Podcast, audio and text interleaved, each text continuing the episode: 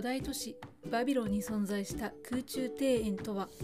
そしてバベルの塔が建設されなかった理由とは。おはようございます。友沢の歴史とか世界遺産とかを語るラジオです。このチャンネルでは社会科の勉強が全くできなかった私が歴史や世界遺産について興味のあるとこだけゆるく自由に語っています。はいということでタイトルコールにもある通り本日ご紹介するのはイラクにある世界遺産バビロンです。2019年に世界遺産に登録されて本日2021年3月時点では一番新しい世界遺産となります。ちなみに2020年はコロナの影響で登録のための会議が行われませんでした。昨日ですね Amazon をネット検索しても Amazon.com しかヒットしないよっていうふうにね言ったのと同じくですね。バビロンっていうのはね検索をかけてももう別の何かがねヒットしてしまうそんな認知度の世界遺産となっております。世界遺産バビロンと聞いても、まあ、ピンとこない方多いと思うんですけれどもバビロンの空中庭園とかバベルの塔って聞くと少しね聞いたことあるよと興味を持っていただけるのではないでしょうか。特に日本人ってバベルの塔好きじゃないですか？いや実は私もですねバベルの塔に関してはそれなりにであのバビル2世っていうね漫画があるんですけども、うん、昔その漫画の本を読んで興味を持っていましたしあのバベルがねテーマになった映画とか小説とかね他の漫画も結構たくさんあるかなと思うんですよね。あ、バビル2世はさすがにねアニメ化ねされたとはいえちょっと古いですかね。多分聞かれてる方のほとんどの方がわからないんじゃないかと思うんですけれども。そしてとはいえバビロンの空中庭園もバベルの塔も知らないよ。それは何ぞやという方もいらっしゃるかと思うので一応解説はねしておこうかと思うんですけれども。まずバビロンの空中庭園っていうのは古代土木技術の偉業とされている空中庭園なんですけれども、まあ、名前からはね空中に浮かんでる庭園っていうイメージがあるんですけれども、まあ、実際には高台に作られた庭園になるそうです。何層もの階段状に庭園が配置されていてさまざ、まな種類の樹木とか鶴とかですかねああいった植物が植えられています。で泥レンガを積んで大きな緑の山に似せて作られた庭園なんですね。で古代都市バビロンの中に建設されていたとも言われているということなのでつまりあったかもしれないし空想上のものかもしれないということだそうです。はい、でもう一つバベルの塔ですね、まあ、私も割と好きで興味あるバベルの塔なんですけれどもこれは旧約聖書の創世記中に登場する巨大な塔なんですね、まあ、あくまでも神話に登場する塔ではあるんですけれども一部の研究者の中では紀元前6世紀のバビロンにある政党の遺跡と関連づけたとね関連づいているという説を提唱する人もいるそうです。はい、で、まあ、このバベルの塔旧約聖書の中では物語の時系列的にはノアの物語の後なんですね。ノアの箱舟は多分皆さん聞いたことあるんじゃないでしょうか人間の悪行に嫌気をさした神様が、まあ、良い行いをする人間のノアとその家族と少しの家畜を船に乗せてあとは洪水で流してしまうっていうお話ですよね。ということでまあそんなねノアのお話の後に続くバベルの塔のお話なんですけれどもいかがですか？皆さんご存じない方はちょっと内容知りたいなと思われてるんじゃないかなと思ってちょっとねお話をしようかなと思います。旧約聖書の創世記第11章に登場するバーベルの塔の物語。簡単にご紹介しますともともと地球上の人々は同じ言葉を話す一つの民族だったんですね。で東方に東の方に移動しながら生活をしててやがてシュメールというところにたどり着くんですよ、まあ、このシュメールっていうのはバビロンのことと思ってもらっていいんですけれども。でその頃人々は神が作った石の代わりにレンガを生み出して漆喰の代わりにアスファルトっていう技術を生み出したんですよね。でそれらを用いてあるものを作ろうっていうふうに人々は考えたんですよ。それが天に届くほど高い塔なんですよね。なぜ人々がそれを作ろうとしたのかというのはですね天上という、まあ、神様が住んでいる場所に届くほどの高い塔を建てて神様と対等になりたかったと。そして神様が作った石とか漆喰じゃなくて自分たちが作り出したレンガとかアスファルトを使うことで自分たちの技術が神に対抗しうるものであるよということを示そうとしたのではないかとねいうことなんだそうですよ。はい、そしてこの時の人々は同じ言葉を話す一つの民族としての一体感を持っていて技術を体得したことで自分たちの力を示そうとね次第に魔法魔になっていったということのようです。そしてですよ。その様子を見た神様はですね人々が神の力を脅かすのではないかというふうに危惧したそうです。神様はこの状況になったのは全ての人が同じ言葉を使う民族だからというふうに考えたんですね。そして神様何したかというとですね一つだった人々の言語をバラバラにしたんですよ。言語をバラバラにしたことで人々を混乱させることに成功しました。はい。でお互いを理解できなくなった人々はもう塔の建設も中止しましてちりぢりとなっていったというお話でした。はい。おしまいです。まあねそんな神話なんですけども、まあ、その時に建設されていた塔こそがバベルの塔なんですよねでシュメールにある、まあ、古都の名前であったバビロンっていうのとヘブライ語で混乱するっていう意味を持つバーラルっていう言葉が一緒になってバベルっていう風にね呼ばれるようになったそうですよ。はい。ねここまで神話を話してきましたけど神話にはねやっぱ教訓がつきものじゃないですか。バベルの塔の物語には一体どんな教訓があるんだと思いますかね皆さん。物語の中ではねやっぱり言葉とか言語として出てくるんですけれどもやはりですね人が何かを成し遂げるにはコミュニケーション能力が不可欠だよねってねいうこととかあとは神と対等になりたいなどという思い上がりはね身を滅ぼすよということで技術とか力を手に入れたとしても自らをわきまえることも大事だよねみたいなことを言ってるんじゃないかなと、思うわけですよ。で私はあまりうんバベルの塔みたいだとかねそれはまあまるでバベルの塔だっていうような言葉は使わないんですけれどもあの法盤に対する戒めであったりとか実現不可能な計画の意味として例えで使われることもあるそうですよね。はい、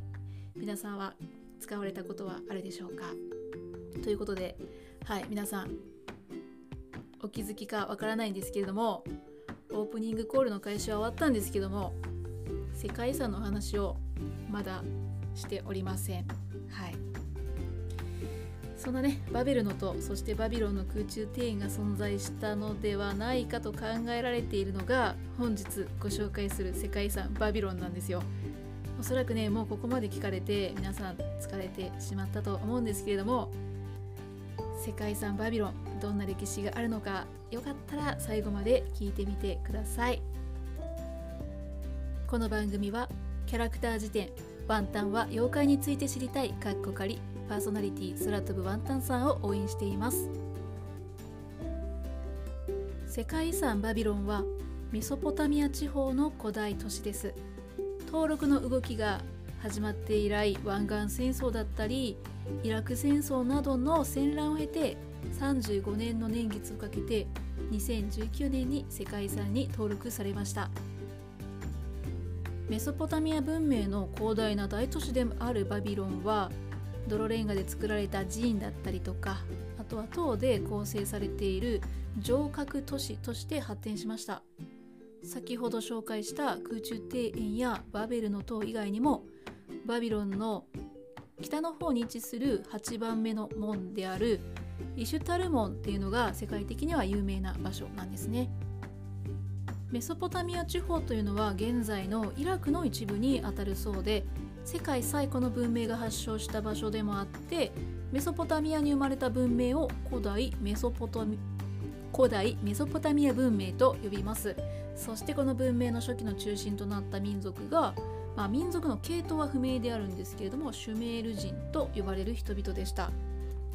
バビロンの歴史に関しては紀元前2000年期に入った頃にシュメール人に続いて進出してきたアムル人というのがバビロンの第一王朝を建設したそうです。そして紀元前1700年代に第6代の王ハンムラビという人がメソポタミアを統一しました。もともとここは貿易の商工業の中心で物資集積場にもなっていたそうですね。そして紀元前600年代の新バビロニア王国時代になってその首都となるイシュタル門であったりとか、まあ、今でも謎を残す空中庭園などの建造物が作られて大都会となって栄えたそうです。しかし新バビロニアがその後アケメネス朝ペルシア帝国に滅ぼされてしまってその後いくつかの王国の支配下に置かれることとなりました。最後は紀元前130年代にバビロンはもう取るに足らないような地方都市まで衰退してしまってその後度重なる洪水などによって町も破壊されてしまってでやがてこの周辺のメソポタミア平原も砂漠化してしまったのに伴ってバビロン自体ももう昔の面影をとどめないような廃墟となってしまったそうです。それから時は経ちまして1800年代初頭に遺跡の発掘が始まることとなりました。そして発掘されたさまざまな発掘品っていうのは当初海外に持ち出されてしまったそうですね。イシュタル門の一部ももう現在はですね現在も欧州各地の博物館に、まあ、割と散らばっているということだそうですよ。さらにですねイラクといえば独裁政権を敷いていたサダム・フセイン元大統領の時代がありましたよね。その時代には遺跡群の中に新たに宮殿などが建てられて、まあ、それも遺跡に多大な影響を与えたんですよね。その上2003年にフセイン政権を崩壊させたイラク戦争中にもやはり遺跡の損傷が進んでしまったということなんですよ。うんまあそれでよく世界遺産になれたなというふうに私は個人的に思わざるを得ないんですけれども登録された世界遺産に登録された当時のニュース記事を見てるとユネスコはバビロン遺跡について著しく脆弱な状態にあるっていうふうに指摘して多くの建造物は緊急に保護する必要があるとそして中には崩壊寸前なものもあるよというふうに、まあ、重大な懸念を示していたということだそうなんですね。まあ、そういった意味もあって世界遺産として登録はされたんですけども遺跡保護に向けた行動計画っていうのが策定されたりしたそうですね。うん、まあ保護という観点からはね、まあ、世界遺産に登録するというのも納得せざるを得ないのかなと思ったところでした。はい、そんなバビロンなんですけども、えー、ここを訪れた方の報告によると、まあ、古代遺跡としてはちょっとがっかりな部分が多いということだそうですね。先ほどもちらっと触れましたけどもサダム・フセインの政権時にはイラク全土で、まあ、遺跡の発掘が盛んに行われてたんですけれども、まあ、このバビロンも例外なく行われていて特にこの場所はあのフセイン元大統領のお気に入りの古代遺跡だったそうなんですよね。でフセイン元大統領は国を統治する時にネブカドネザル2世っていうバビロンの、ま、偉大な王と呼ばれてた人と自分を重ね合わせることがあったそうで、まあ、あのそのバビロンっていうね古代に繁栄した町の家を借りて国民を統治するような、ま、戦略をとっていたというふうにも言われているそうですよ。そしてバビロン遺跡の修復に投じた金額当時約40億円とも言われているそうです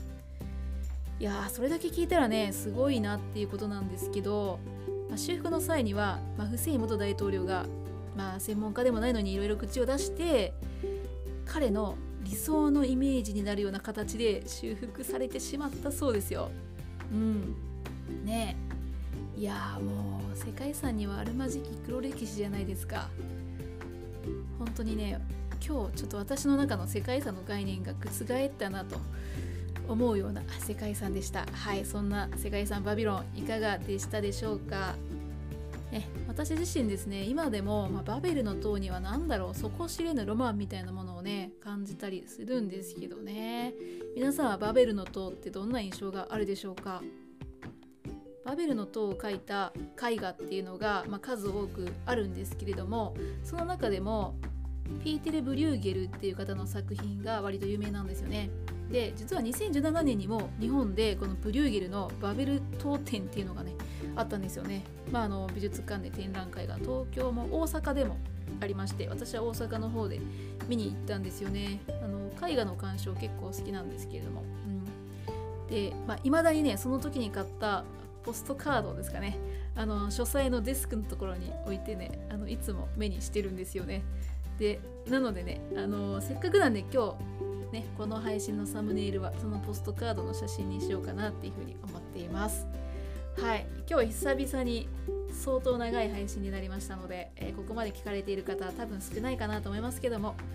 もしここまで、えー、聞いてくださった方がいらっしゃいましたら本当に本当にありがとうございました。では皆様素敵な一日をお過ごしくださいね。友沢でした。